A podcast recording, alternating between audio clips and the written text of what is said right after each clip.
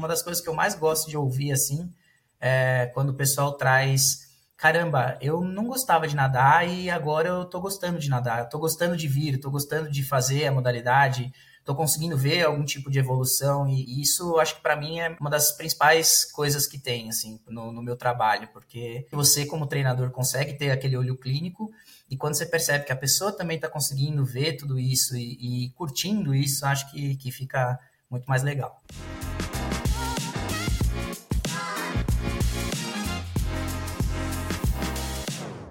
E aí, bem-vindo a mais um episódio do GMcast. O episódio de hoje é uma edição especial para todo mundo que está querendo começar na natação. Eu gravei ele com meu professor de natação, Gustavo Mendes, e ao longo do episódio a gente passou por três pontos. O primeiro deles, como começar na natação independente do seu nível desde pessoas que têm trauma com água até pessoas que já estão em um estágio mais avançado. O segundo deles foi sobre técnicas e noções básicas da natação. E por fim, o terceiro ponto foi sobre como começar no triatlon de forma saudável. Meu nome é Gui Monteiro, eu curto muito startups e corrida de rua, e eu comecei esse podcast como uma forma de compartilhar o conhecimento de pessoas que eu admiro, principalmente por causa da disciplina, dedicação e foco que elas têm na vida delas. Eu espero que você curta muito esse episódio. E por favor, não esquece de curtir, dar cinco estrelas se você estiver pelo Spotify e me mandar um feedback do que você achou do episódio, porque isso me ajuda muito a melhorar para os próximos. Fiquem agora com o meu professor, Gustavo Mendes. Para dar largada, é, eu te conheço muito bem, obviamente, porque você é meu professor, mas para quem não te conhece, Gu, qual a sua origem, da onde você vem e qual é o seu dia a dia? Bom, meu nome é Gustavo Mendes, eu sou professor e treinador de natação. É, falando desde lá de pequenininho, é, a minha mãe tinha uma escolinha de educação infantil e, eu já ia para a escolinha dela, então fiz toda a parte inicial aí de, de escolinha junto com ela. E aí ela tinha parceria com academia, né, com escolinhas de aprendizado de outros esportes. Então, desde muito novo, assim, eu fui introduzido a vários esportes, assim, de uma maneira geral. É, tinha academia que era com a natação, então desde cedo é, aprendi a nadar e fazia as aulinhas de natação, mas também fazia outras modalidades, né, com, como karatê, lembro de fazer karatê, lembro de fazer é, esportes com bola, embora não tivesse quase nenhuma habilidade, mas cheguei a fazer né, um pouquinho de cada coisa. Mas foi na natação onde eu fui me encontrando, né, desde, desde novinho. E, e aí os professores falaram: olha, tenta vir em outros horários, sem ser o da, da escolinha, né? Porque é muita gente, muita gente junta, e aí você já começa a aprender um pouquinho mais, né? Começa a se desenvolver um pouquinho mais. E aí assim foi, eu comecei aí com o meu avô, me levava, né, nas aulas de natação, e, e aí comecei a me desenvolver um pouquinho mais, aí o professor me chamou para ir para o treininho, né, isso com 6, 7 anos de idade mais ou menos, e aí fui já fazendo o processo de iniciação ao esporte, né, da natação, parei de fazer as outras modalidades e comecei a fazer, né, um, somente estudava, né, e já ia para a aulinha de natação, começou com duas, três vezes por semana, e aí quando dei por mim já estava fazendo é, cinco vezes, assim, basicamente, que eram os treinos né, na academia, e fazendo toda a progressão, né, tanto uh, de parte de técnica, de parte de treino, e aos pouquinhos fazendo esse, esse acompanhamento. A academia tinha uma parceria com o Corinthians, né, é, então a gente foi federado pelo Corinthians, mas continuava treinando na academia. E aí a partir dali começou a ficar um treino mais sério, começou a participar de competições, né? Foi foi algo muito mais é, competitivo de fato, né? Foram dois anos aí representando o Corinthians, né? De, de novinho. E aí deu um problema na academia porque querendo ou não a gente tomava muito tempo, tinha muita gente, fazia muita festa, né? Treino um pouquinho mais intenso comparado com as velhinhas da hidroginástica, com o pessoal que só queria ir lá ficar de boa e fazer uma aulinha mais tranquila. Então eles cancelaram o treino, né? É, tipo, tiraram da, da, da, academia o treino. E aí foi é, nesse mesmo tempo que o SESI estava começando, né? O, SESI São Paulo estava começando no, no, treinamento de natação, e aí tinha um próximo lá da, da minha casa, morava em Taquera. Então, aí fui para lá nesse projeto, nesse comecinho de projeto, eu tinha 13 para 14 anos. E aí fiquei no SESI até os meus 18, 19, e ali foi onde eu uh, fiz o treinamento de natação, passando por todas as categorias, uh, buscando índices, participando de campeonatos regionais, estaduais, uh, brasileiro, né, etapas de campeonato brasileiro, tanto de piscina quanto de maratona aquática. Né, o meu forte sempre foi as maratonas aquáticas e provas de longa distância né, na piscina. Então, sou fundista da, da piscina e, e, gosto muito das maratonas aquáticas, então foi nesse, nesse tempo aí foi treinando e aperfeiçoando em cima disso. É, como eu gostava, gostava, eu gosto muito de esporte, gosto muito de, de aprender coisas relacionadas com isso. A minha transição para professor, né, para treinador, foi muito fácil, porque é, eu gostava muito de, de ajudar o pessoal do treino a, a dar aquele pouquinho a mais, mesmo estando do lado, fazer uma correção, é, ajudar o treinador na competição. Tipo, ó, eu pego o tempo do, de um de um atleta, você pega do outro. Ó, vou, vou tentando ajudar e o meu treinador vendo esse essa vontade, né, esse querer, ele realmente investir, falava, não, vamos lá, vou te ajudar, vou é, pedir essa ajuda, e então foi muito natural, eu já sabia, é, eu falava que na escola eu já sabia que eu queria ser professor, não sei porquê, é, sempre tive, assim, esse, essa vontade de, de, trabalhar como professor, de, de ensinar e aprender ao mesmo tempo, é, ter essa, essa habilidade com isso, e aí juntando com algo que eu tipo, fiz a minha vida inteira e sou muito apaixonado, que é o esporte, então é, essa transição para professor de educação física foi muito fácil, né? É, nos dois primeiros anos de faculdade eu ainda conciliei com o treinamento, né, lá no SESI, então fiz esse, esse trabalho, né, treinava de manhã, treinava de tarde, né, o segundo treino, e depois ia para a faculdade de noite, nos dois primeiros anos é, segui fazendo isso, e aí só parei né, os treinos né, com a forma de rendimento, porque seria o ano de começar o estágio. Então aí foi a, a transição realmente para parar, fazer o estágio específico e, e, aprender um pouco mais, né, ficar mais ligado com, com a profissão de fato. O meu estágio foi algo surreal, né, eu fiz no Corinthians, né, na, na natação do Corinthians, e foram dois anos assim incríveis e acho que muito do que eu é, sou o profissional que eu sou hoje, eu devo muito a eles, é, porque eu fiquei ali em 2016, 2017. 2016 foi o ano das Olimpíadas aqui no Rio, né? Rio 2016. E a natação do Corinthians tinha cinco atletas convocados para a natação, então foi algo surreal de, de acompanhar, de poder estar ali com os treinadores principais, é, com o grupo realmente principal e acompanhar como funcionava é, o treino da galera profissional de fato, né, que está ali buscando índices, centésimos, melhorar os detalhezinhos, então acompanhava os treinos na piscina, acompanhava os treinos na musculação é, e acompanhava a galera do treino júnior, né, que foi onde eu fiquei com mais com a, com a galera 17, 18 anos, é, nesses dois anos, então foi algo assim muito, muito bom, onde eu aprendi muito de, de princípios mesmo, tanto de parte de treinamento quanto é, de como olhar o atleta, de como cuidar do atleta, porque querendo ou não, é, são seres humanos, né? Então, trabalhar com seres humanos, a gente tem que ter essa, essa pegada de saber como lidar, saber como entender o que, que dá para trabalhar, o que, que não dá para trabalhar, o que, que dá para potencializar, o que, que ele já é bom e dá para a gente melhorar, o que, que não tem, tem que dar um, um, um olhar mais específico. Né? Lá eu, eu tenho esse, essa filosofia que os treinadores lá, dois de fato, usavam bastante, que era é, falar sobre humildade e humanismo. Né? Então, você sempre defender isso de ser humilde, de tentar aprender com todo mundo, de tentar agregar o máximo possível, e humanismo de olhar né, para as pessoas, né, que são seres humanos. Então, é, às vezes você não está num bom dia, às vezes você não está num, num, num momento para fazer o melhor e você tentar extrair em cima disso, mesmo assim extrair o melhor. Então, é muito que eu trouxe né, desse estágio que depois do estágio nos outros anos do, do, do meu trabalho, nas outras frentes que eu estive, é, eu trouxe bastante isso. É, Legal. Essa é basicamente a, a, passagem da linha do tempo aí de, de desde mais pequeno e esse contato sempre com o esporte e com a minha profissão. Maravilha. É, esse, acho que essa intro é, é sempre boa, assim. Eu sempre peço para as pessoas trazerem da infância até o atual e a gente leva é, no resto do, do podcast falando sobre o atual. É, um fato curioso que pouca gente sabe, eu acho que você com certeza não sabe, mas eu fui atleta do Corinthians também por um tempo. Que legal. É, eu joguei tênis por 10 anos, né? Tênis sempre foi meu esporte principal. É, é, eu comecei a ir pra quadra quando eu tinha 3 anos, a treinar quando eu tinha 6. E, e, eu tinha uma certa vantagem, que no tênis a galera chama de vantagem, que eu, eu sou canhoto. Ah. Então, nas práticas ali eu sempre me, me dava bem, nos campeonatos eu me dava bem também.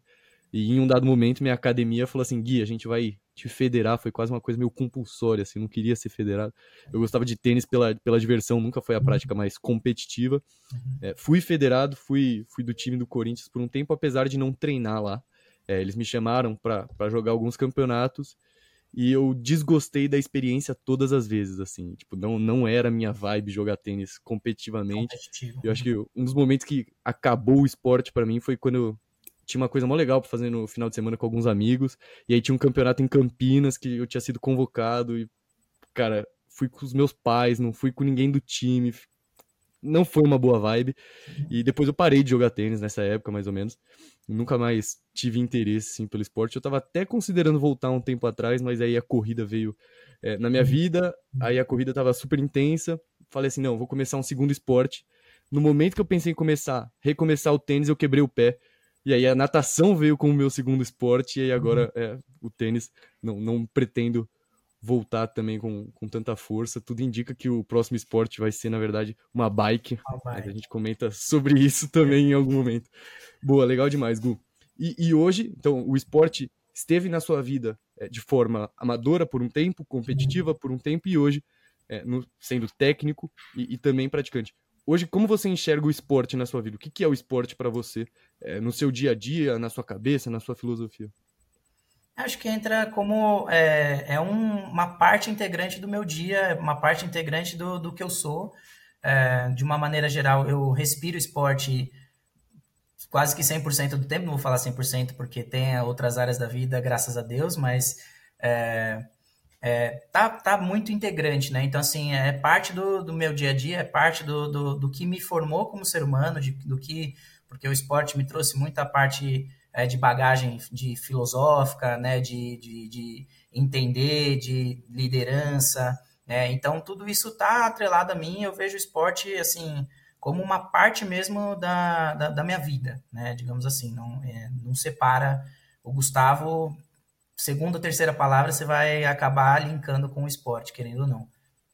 Mesmo Muito de legal. forma amadora, de forma profissional, né, tipo, não, sem, sem essa interferência a, a performance em si não, não, tá, não tá na frente, mas uh, o esporte, de uma maneira geral, eu gosto de competir comigo mesmo, eu gosto de competir, uh, seja uma competição de, de dado, né? Tipo, gosto de competir. Então, o esporte, nessa maneira, está tá 100% integrado. Muito legal, Gu. É, isso que você falou de liderança, tem uma coisa que eu reparei, inclusive, nos treinos esses dias. Eu nunca tinha parado para pensar nisso. Toda vez que você vai me falar a série que eu tenho que fazer, tanto você quanto o, quanto o Rodrigo, vocês falam uma vez e vocês repetem depois. Eu, eu não sei se isso faz parte do treinamento de vocês ali, mas eu achei isso muito. Tipo assim, é, é um pequeno detalhe, mas eu acho que isso mostra um, um, certo aspecto de liderança, de empatia com as pessoas, porque eu raramente entendo na primeira. Assim. Quando você fala a primeira vez, eu ainda tô. Ainda tô processando legal, assim. Então eu sinto que é, o esporte na sua vida trouxe talvez uma certa empatia com as pessoas uhum, nesse sentido de, de liderança, tal, até o que você comentou de ajudar o técnico. É, muito, muito legal, Gu. E agora já indo para natação especificamente, é, para alguém que está querendo começar na natação, quais os primeiros passos comuns? Como que você enxerga esse caminho de alguém que não nada, quer começar na natação ou quer começar numa corrida? Vamos começar, na verdade, pela natação, depois a uhum. gente vai pelas outras modalidades. Como que você enxerga isso, esse caminho? é, vem muito primeiro por uma vivência, se, se essa pessoa já teve algum tipo de contato quando mais nova, né, com alguma experiência é, quando pequena ou adolescente, né, para ter esse, esse começo. Se teve algum tipo de experiência ruim, teve algum trauma, teve algum tipo de afogamento, todas essas informações são necessárias para que é, seja desenvolvido um trabalho muito para que tome gosto. Eu acho que uma das coisas principais é que, é, independente do tempo, independente do processo, aquilo que precisa ser feito, a pessoa goste do que está fazendo. É, se, se a pessoa vem forçada, se a pessoa vem sem vontade, ou com um, um trauma, alguma coisa que vem por trás e que está impedindo dela é, ter uma progressão, é algo que a gente já tem que trabalhar logo no primeiro momento. Né? É, isso, isso é fundamental. Mas se ela chega para mim assim, sem saber nada, não sei nada, mas assim, não tenho nenhum tipo de problema, não tenho nenhum tipo de limitação, é seguir uma linha pedagógica, né, é, de uma forma geral, para primeiro fazer uma adaptação ao meio líquido, né, ver, como o corpo dela responde ali dentro da água. Normalmente em piscinas mais rasas, né, que você consiga ter esse, esse controle do pé no chão, ó, você está seguro, você está tranquilo. É, trabalhos de respiração, então primeiro entender que a respiração na água é diferente da, da respiração fora da água, fazer esses trabalhos, né, soltar o ar pelo nariz, respirar pela boca, né, ter esse, esse cuidado de sentir isso e conseguir fazer essa, essa progressão para que ele se sinta seguro. Depois, é, progressão de flutuação, né, sentir que você está conseguindo ficar numa posição tranquilo, respirando. Se você precisar ficar ali por um tempo grande, você, você não vai é, ter pânico ou coisa do tipo. Depois, uma progressão de perna, progressão de braçada, né, ensinar um pouco mais de coordenação de braço e perna, para aí começar a desenvolver um pouquinho de estilo, possi possivelmente né, a gente começa com crawl e aí começar a ter um, um, deslocamento um pouquinho maior, e aí aos pouquinhos introduzindo parte técnica, introduzindo.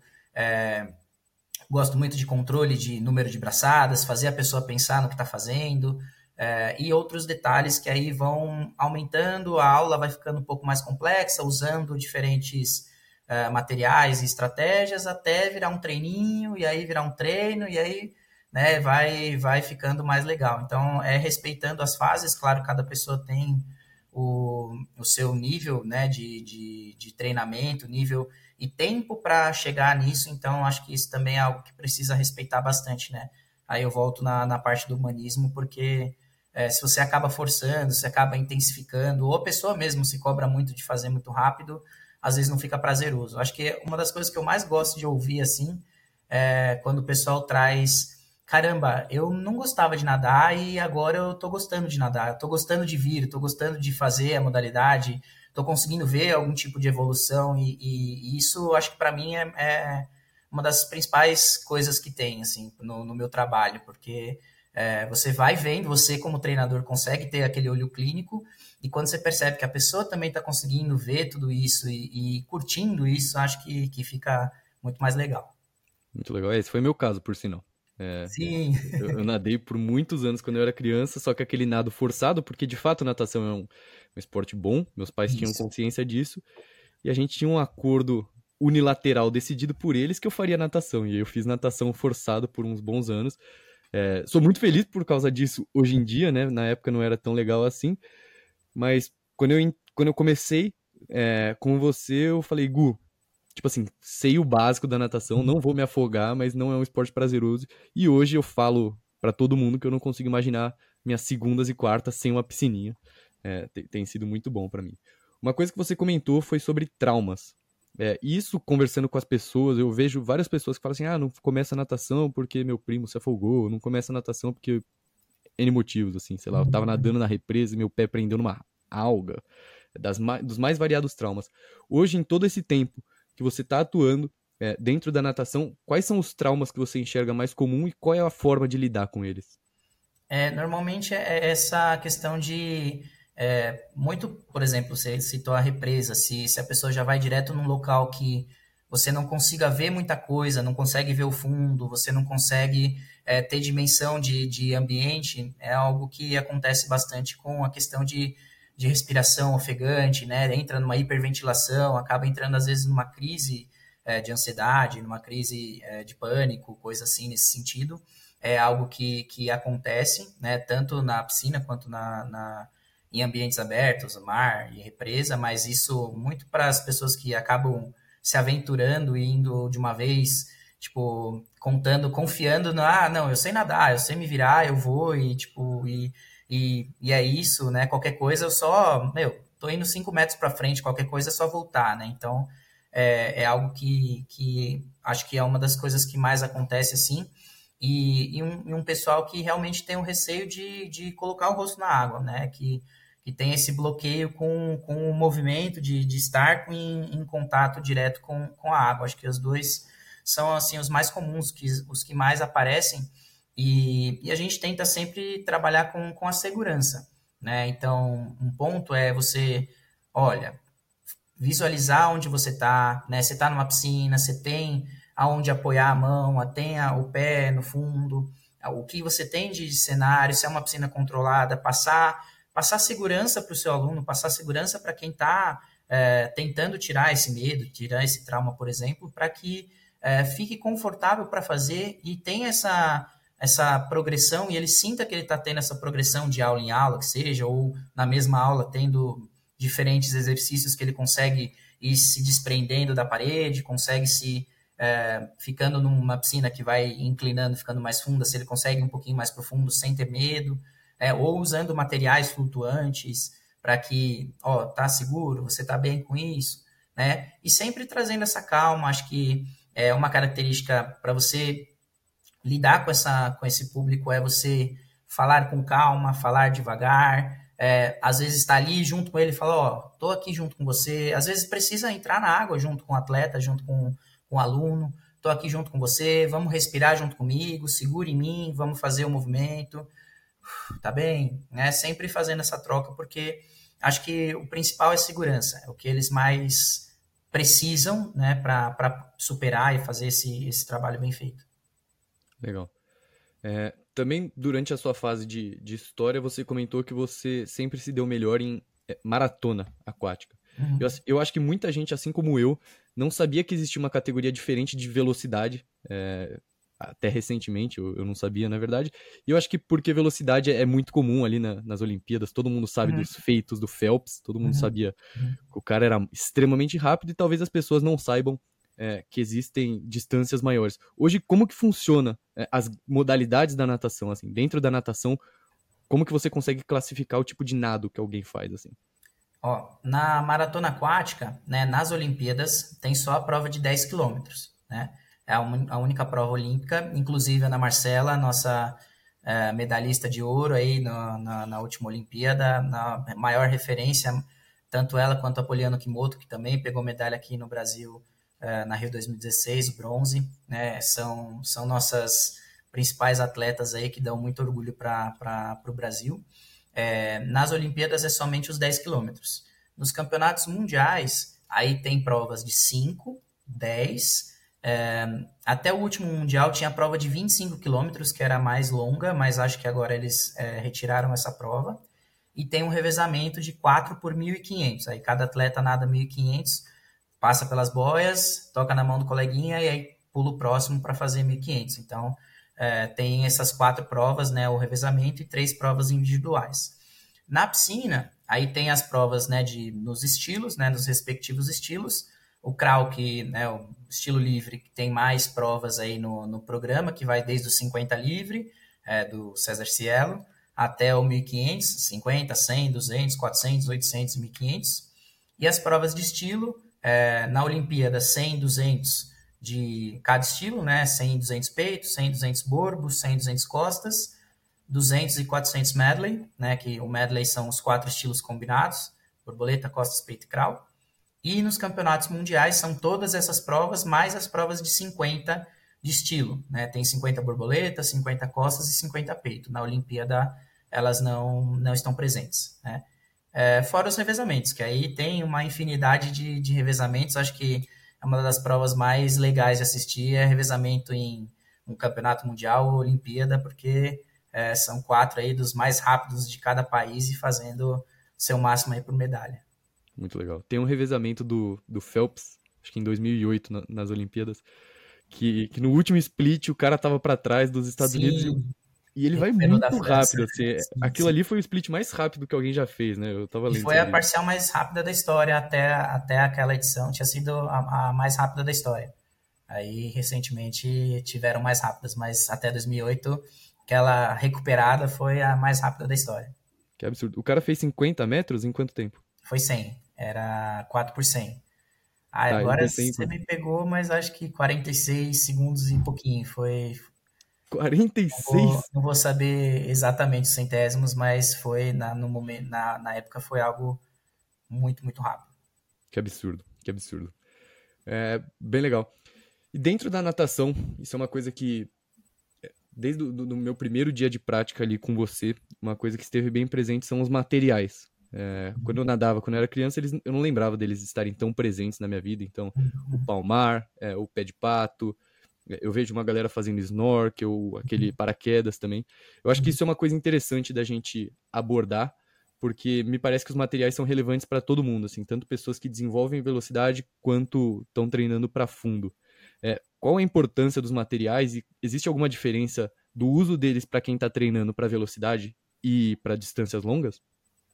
É, acho que assim, os, os, materiais são, são algo que veio realmente renovando e inovando com, com o decorrer do tempo, tanto que eu também, quando treinei, quando mais novo, é, o meu treinador gostava de usar só a pranchinha e, no máximo, só a pranchinha para bater perna e, e o resto é nadando normal, não tinha muita, muito uso de, de material mesmo, mas é, são materiais, a grande maioria deles propulsivo, né? O palmar e o pé de pato são o palmar, por exemplo, ele vai aumentar a área de contato né, com, com, com a água e você vai conseguir aplicar mais força, vai ter um deslocamento maior aí por, por braçada, vai fazer mais força e vai também desenvolver esse, uh, esse trabalho de força específico. É, além de, de exercícios também que você pode fazer corretivos, variações. Né, eu gosto de passar, por exemplo, segurando o palmar ou colocando o palmar ao contrário para que você tenha a, pró a propriocepção, a, a, percepção de, de como está entrando sua mão. Às vezes sua mão está entrando de um jeito errado, às vezes você está posicionando de, um, de uma forma diferente do que seria, e às vezes um material faz com que você perceba, caramba, se eu estou usando errado, o palmar vai cair da minha mão. Então, agora eu entendi como que é para fazer a abraçada, como que é para entrar, como que é para puxar. Né? Então, esses são detalhes que, que o uso do material, por exemplo, pode é, ficar mais fácil do, do aluno, do atleta, identificar essa, essas diferenças. O pé de pato, por exemplo, a gente consegue fazer infinitas variações, tanto de exercícios educativos para aprendizado, né, para melhora de algum detalhe técnico que, que tenha dificuldade, e você isolando o movimento com o pé de pato fica mais fácil. Então, por exemplo, nossa, vai ser muito difícil se eu pedir para você bater perna lateral só com sem material nenhum. Mas se você fizer isso com o pé de pato, vai ficar mais fácil de você bater a perna e você vai prestar mais atenção na sua cabeça, na sua respiração, que era onde eu queria que você prestasse atenção. Então, o uso do, do material nesse caso vai facilitar a correção do, do exercício, é, do educativo que eu queira te passar. Né? Então, nesse, nesse ponto, é muito legal de usar materiais é, para correção, para aumento de velocidade né, e de condicionamento também, porque aí, por exemplo, se você nadar um, uma hora sem uso de nenhum material, você vai fazer uh, no máximo 1.500 metros, digamos assim, numa, num treino, numa aula, uh, sem nenhum material. E às vezes eu quero que você tenha a experiência de nadar 2.000 pela primeira vez. Então, usando o material, você vai conseguir fazer mais rápido, vai, vai ter um deslocamento maior, eu consigo dar mais exercícios, consigo dar mais condicionamento, e, e às vezes, pô, legal, consegui fazer coisas é, diferentes, exercícios diferentes e em velocidades diferentes, né? É, então, é, nesse ponto também impulsiona bastante essa questão do treinamento. Claro que, assim, é, é, algo complementar, não é que vai entrar na piscina, usar material até o final do treino e valeu, falou, porque, querendo ou não, nas práticas, você não vai usar material, né? Você não vai estar com material lá quando você for fazer uma prova na piscina, uma prova na, na maratona aquática, no triatlo, ou se você for também para qualquer lugar, tipo, ah, tô de férias, você não vai levar seu pé de pato na bolsa, então, é, querendo ou não, alguns levam, tá? Mas não é normal é, você ter ali o material o tempo inteiro. Então, treinar, nadar sem o material é muito importante ter esse, esse trabalho. Quanto à questão de diferença de provas longas e provas curtas, né? Você citou o paraquedas. Paraquedas é um material, tem um pequeno, um médio, um grande né? Que ele gera uma resistência e você nada fazendo força para conseguir quebrar essa resistência.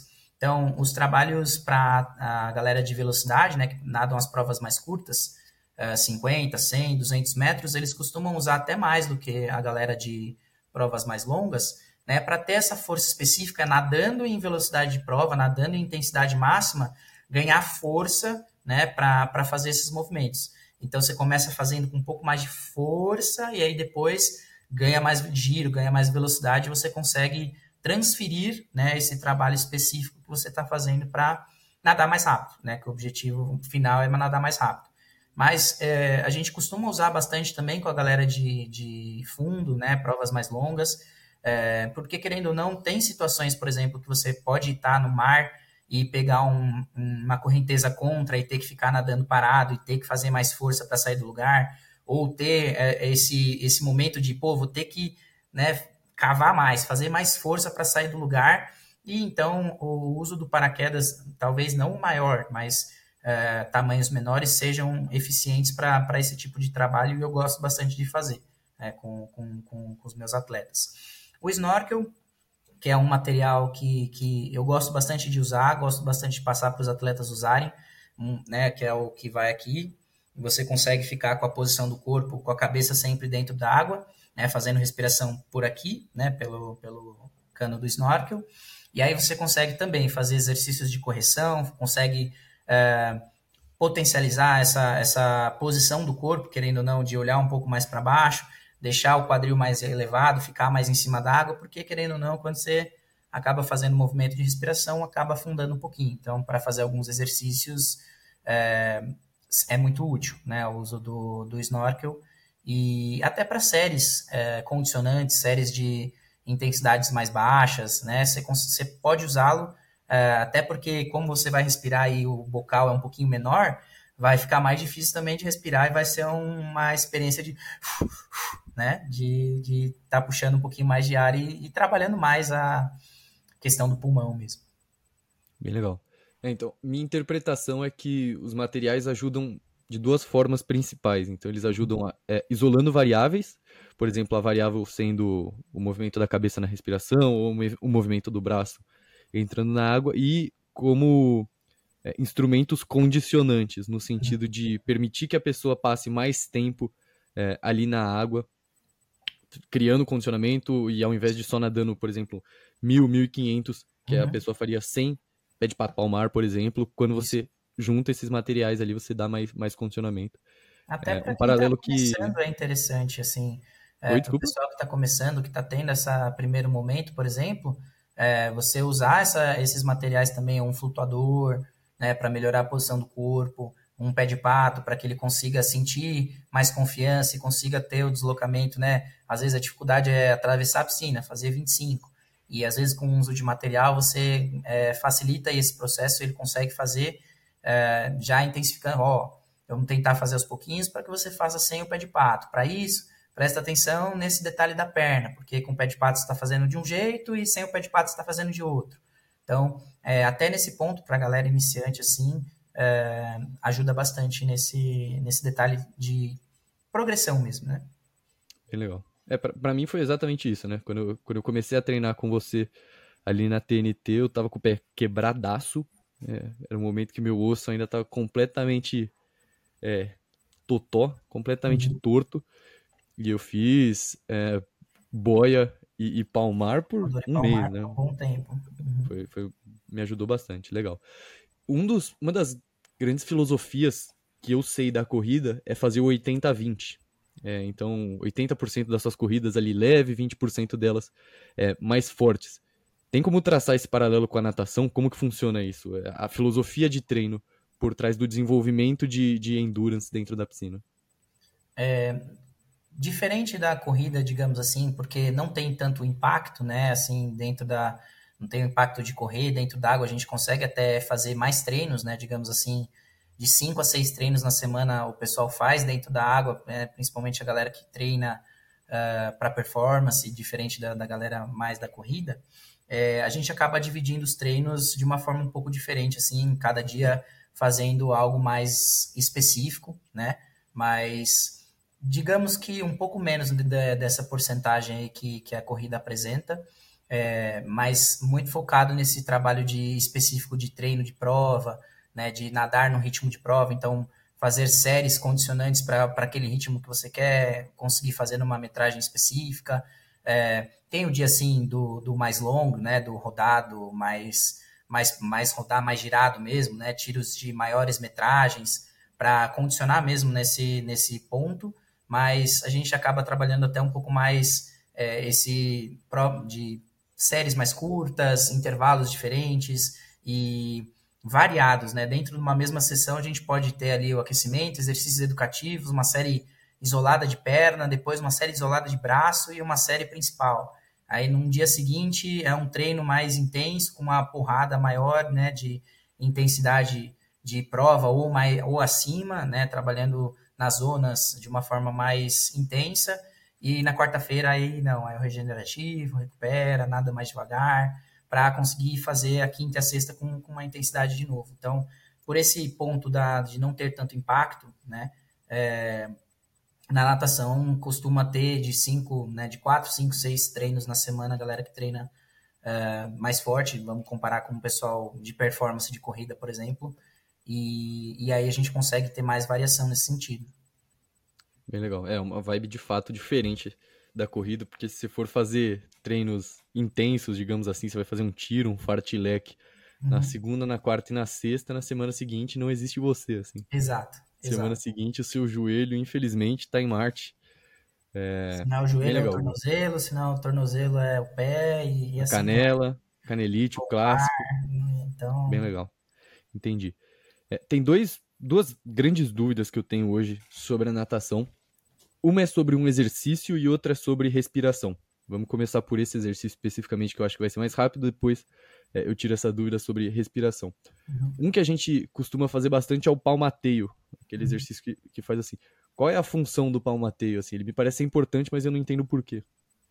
É, o palmateio é um exercício de sensibilidade, né? Então, é, como você está em contato com a água, né, com as mãos principalmente, posição, ter esse, essa sensibilidade, você sentir que você está fazendo deslocamento é, para fora e para dentro, ter essa percepção de onde você está para quando você voltar a nadar, você realmente sentir mais a aplicação, sentir onde você está passando a sua abraçada é importante.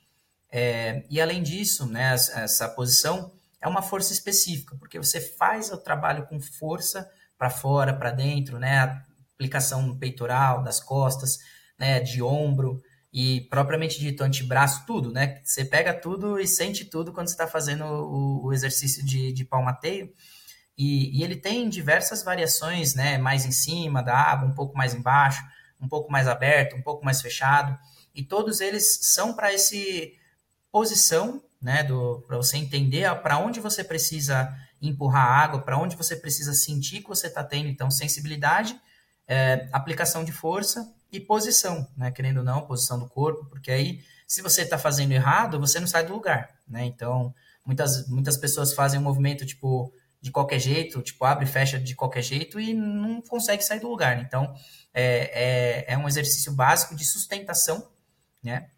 Se você ficar parado, né, e ficar fazendo esse movimento de palmateio, né, você não vai afundar. Você consegue ficar, né, sem precisar de auxílio de nada. Às vezes, se precisar num, é, numa prova, ficar numa sustentação, por exemplo. Então, é algo que é, que é muito importante desenvolver. E aí, a sensibilidade, acho que é o principal, porque você vai conseguir aplicar força nas diferentes formas, né, diferentes fases das braçadas, é, por conta da sua sensibilidade que você está conseguindo sentir onde você está passando a mão. Bem legal. Se a gente tivesse que descrever para quem só está ouvindo como que é o palmateio embaixo d'água, como que você descreveria isso? Ó, imagina que você está na água, deitado, braço está lá na frente, estendido, e aí você vai fazer movimentos para fora e para dentro, para fora e para dentro, movimentos curtos, e aí você vai fazer essa aplicação de força na mão, no antebraço, mas principalmente mão e antebraço. Fazer movimentos curtos, para fora e para dentro, para fora e para dentro, né? numa velocidade que você consiga é, sentir esse deslocamento. Levemente inclinada a mão, né, para que você consiga fazer esse movimento com a ponta dos dedos mais profundo da piscina do que para frente. Bem legal. Boa. É, para mim fez bastante sentido e é exatamente isso que eu sinto. Tipo, quando eu, ter, quando eu tô fazendo exercício de palmateio, muitas vezes eu sinto que quem tá me dando mais propulsão é minha perna, mas isso. a minha mão tá me dando a sustentação, sustentação. para eu não me afogar ali. Isso. É, pra eu não o grau mais bater difícil. a perna e cair de cara no, na, no fundo. O grau mais difícil é fazer o palmateio com flutuador, por exemplo, que você vai isolar a perna e vai fazer o deslocamento só com, com a sustentação. É, é bem difícil e dói bastante, porque é, exige bastante aí da, da, da parte muscular e né, da, da parte do braço e você saber aonde você está aplicando força. Acho que o mais comum, a galera cansa, acaba fazendo até um movimento de peito, né? Tipo, puxar um pouquinho aqui, dar uma roubadinha, porque já está cansado, mas é, é, algo que é, que é bem legal de trabalhar. Muito legal. E a segunda dúvida que eu tinha era sobre respiração. É, então, hoje eu, eu, tenho feito dentro dos meus treinos aquilo que me parece ser coerente. É, e você comentou sobre respirar pelo nariz. Eu hoje não uso nada meu nariz, então é, é até uma dúvida que eu tenho. Respirar é pela boca. É, qual é a prática, a, as boas práticas de respiração? é soltar pelo nariz e respirar pela boca, né? Você soltar quando, quando você está com a cabeça dentro d'água, você fazendo essa soltagem, né? As bolinhas, né? Soltando pelo nariz. Quando você virar, você vai puxar pela boca. Você faz a, a respiração pela boca. Né? Não que você esteja errado, tá? Não, não tava, não. Hum, entendi. E, e, existe também aquele negócio de 2 por 1, um, 3 por 1. Um. Qual uhum. é a uhum. diferença disso? Qual é a importância de, desses, dessas, desses números? O 2 por 1, um, é, falando para quem não, quem não conhece, a cada duas braçadas você respira uma vez, né? E aí, uma braçada sem respirar e na seguinte você já respira. No caso, esse eu acho que é o mais confortável, até porque respirar um por um, se você fosse respirar todas as vezes para, né, respira para a esquerda, respira para a direita, respira para a esquerda, respira para a direita, você ia ficar muito mais cansado, né, não ia conseguir pegar o ar, não ia conseguir oxigenar e ia ficar como um torcicolo, no final das contas. Então, é, o 2 por 1, um, é, digamos que seja o mais confortável de fazer para os treinos, para baixa intensidade, se você está.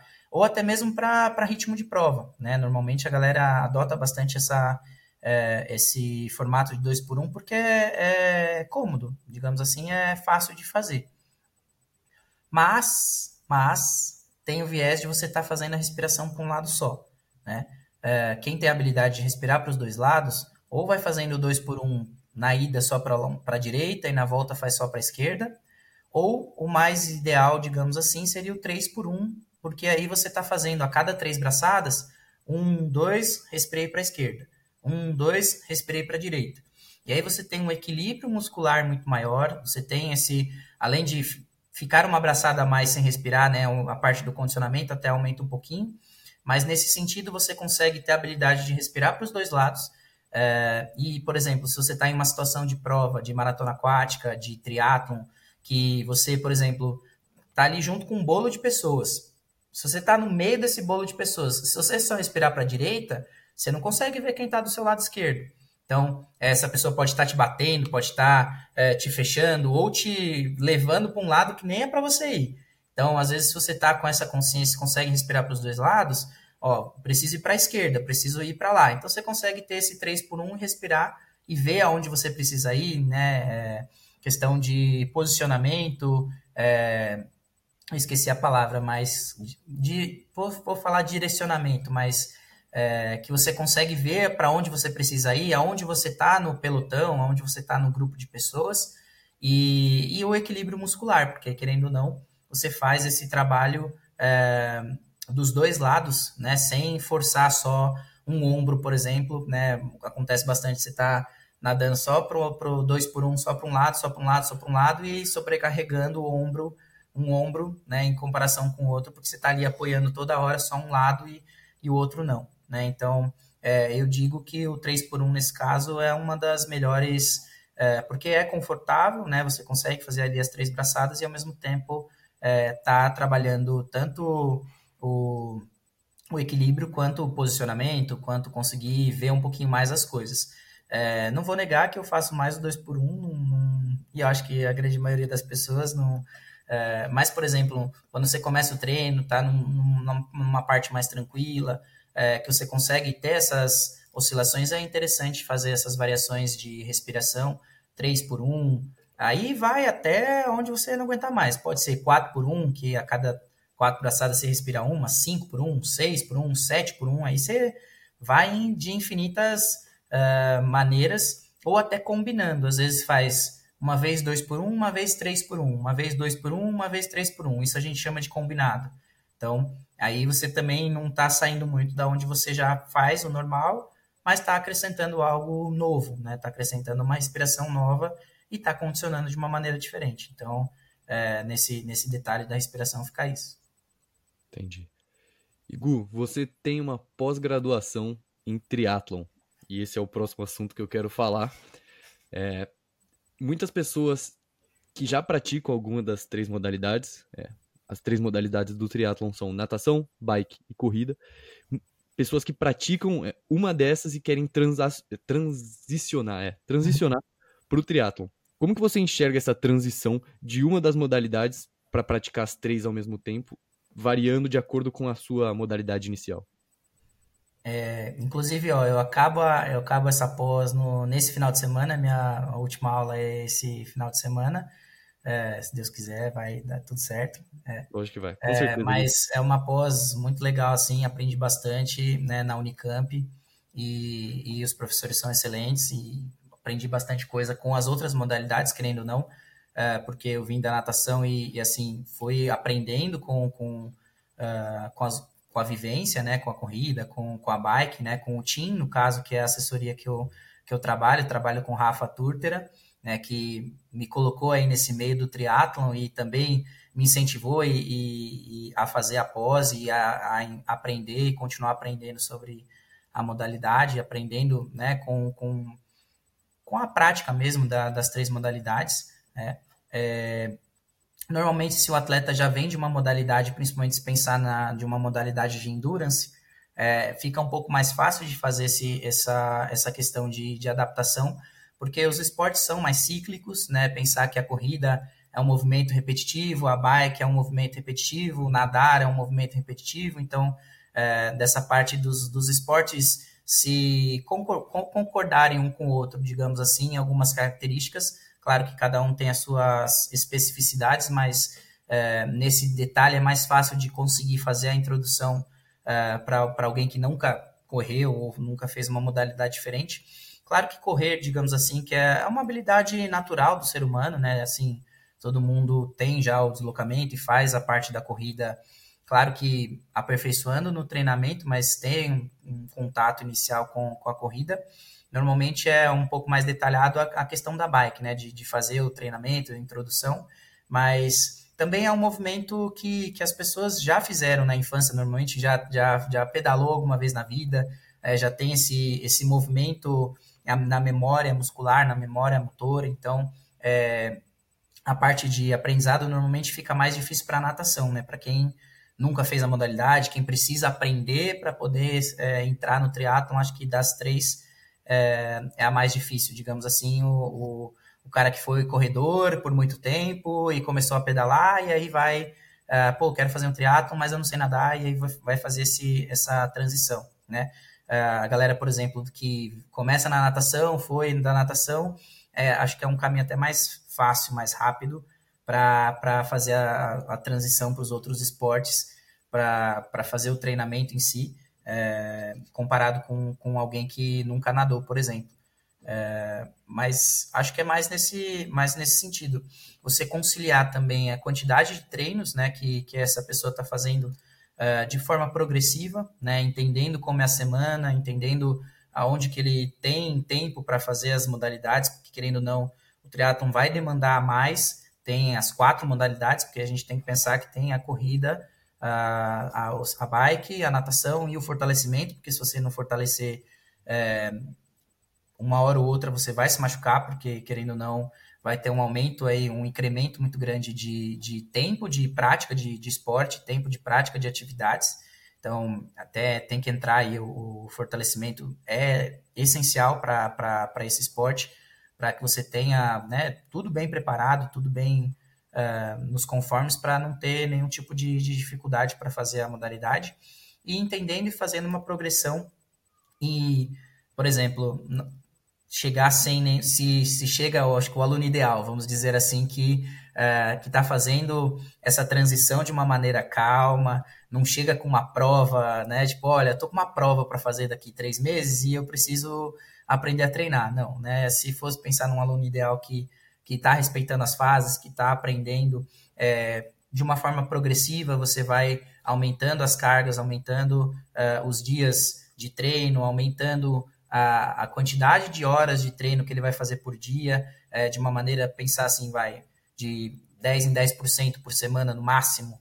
É, se ele corre 30 minutos duas vezes, pô, na próxima semana 35 minutos, 33 a 35, Beleza, porque agora ele vai ter uma bike a mais ali, vai ter um, um treino extra para ele fazer é, inicialmente na, é, na academia, por exemplo, ele vai correr ali na, na bike de spinning, vai correr porque ainda não tem a, a própria bike. Então, fazer essa progressão com calma para que é, o corpo se adapte, né? Para que ele consiga ter essa, essas questões todas até que o corpo entenda a demanda dos três esportes, entenda a demanda dos quatro esportes, desculpa, já estava esquecendo a musculação, mas é, que ele entenda toda essa progressão para aí sim ficar algo mais com cara de treinamento, que aí fique com, com metas de provas, objetivos, é, fique algo mais é, estabelecido sem desrespeitar a, a, a progressão.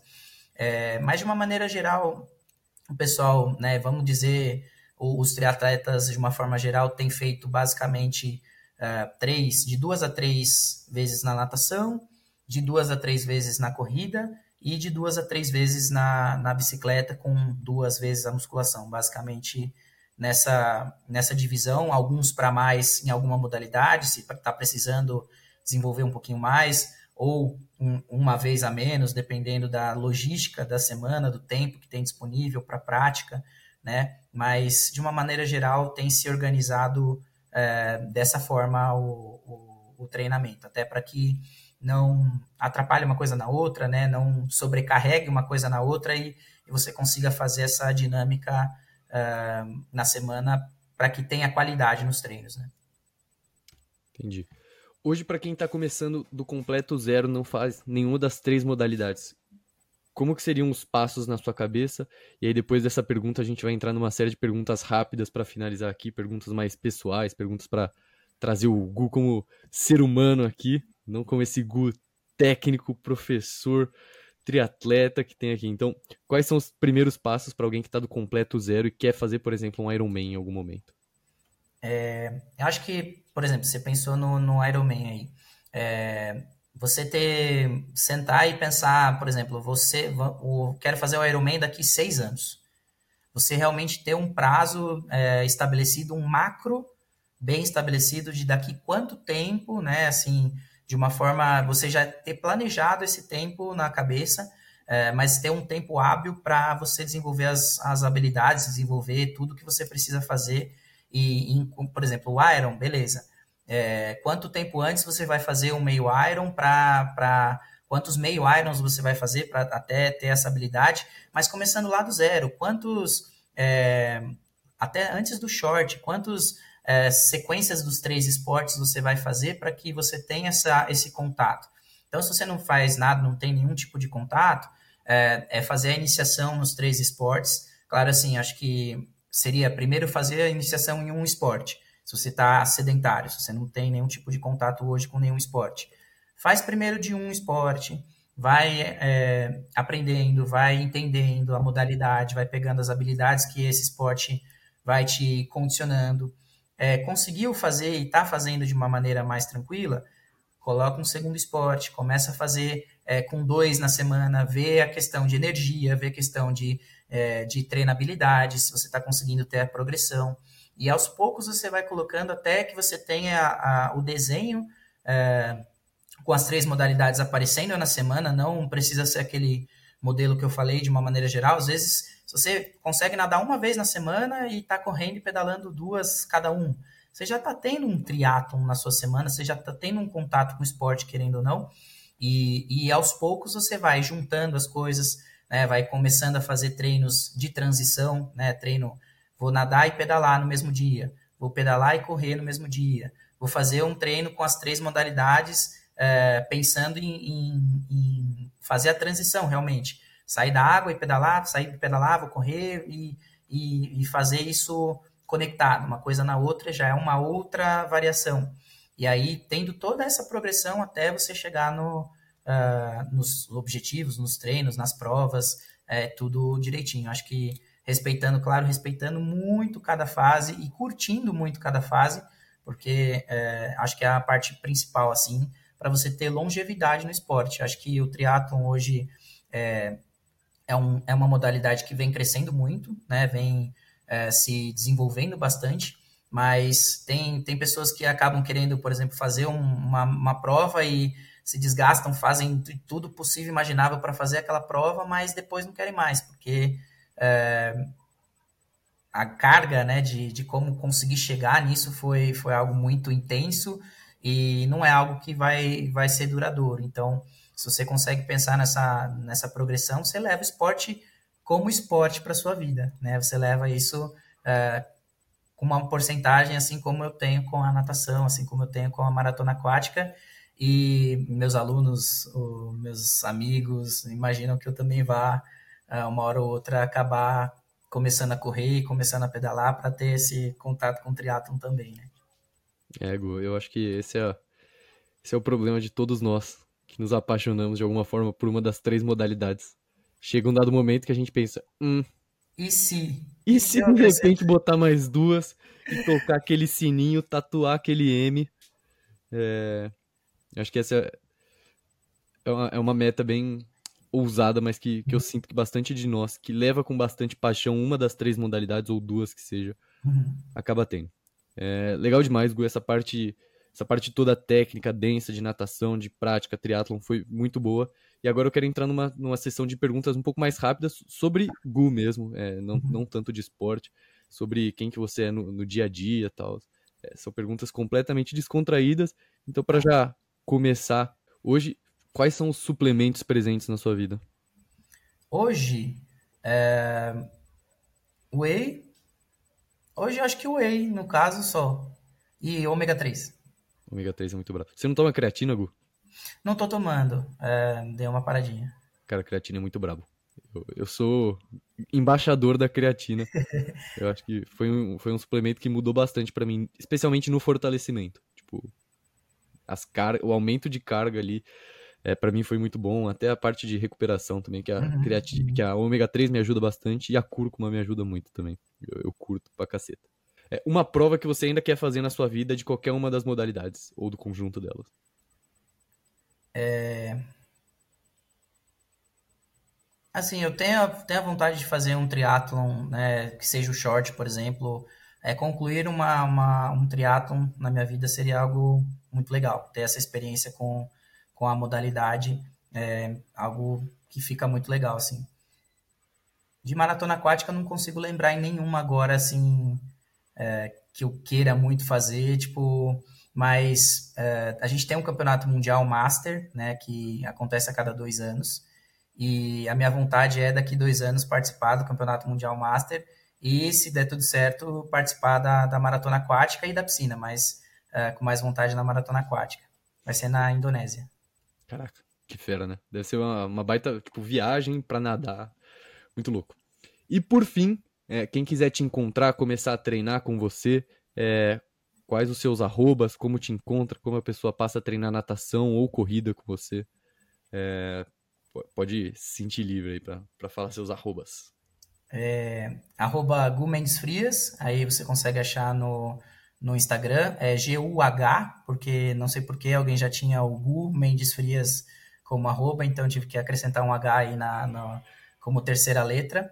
É, que ali você consegue me encontrar para trabalho de natação, tanto presencial ali no clube, é, que eu trabalho, no Clube Aquático do Bosque, quanto né, por distância, por planilha, né, fazer esse trabalho.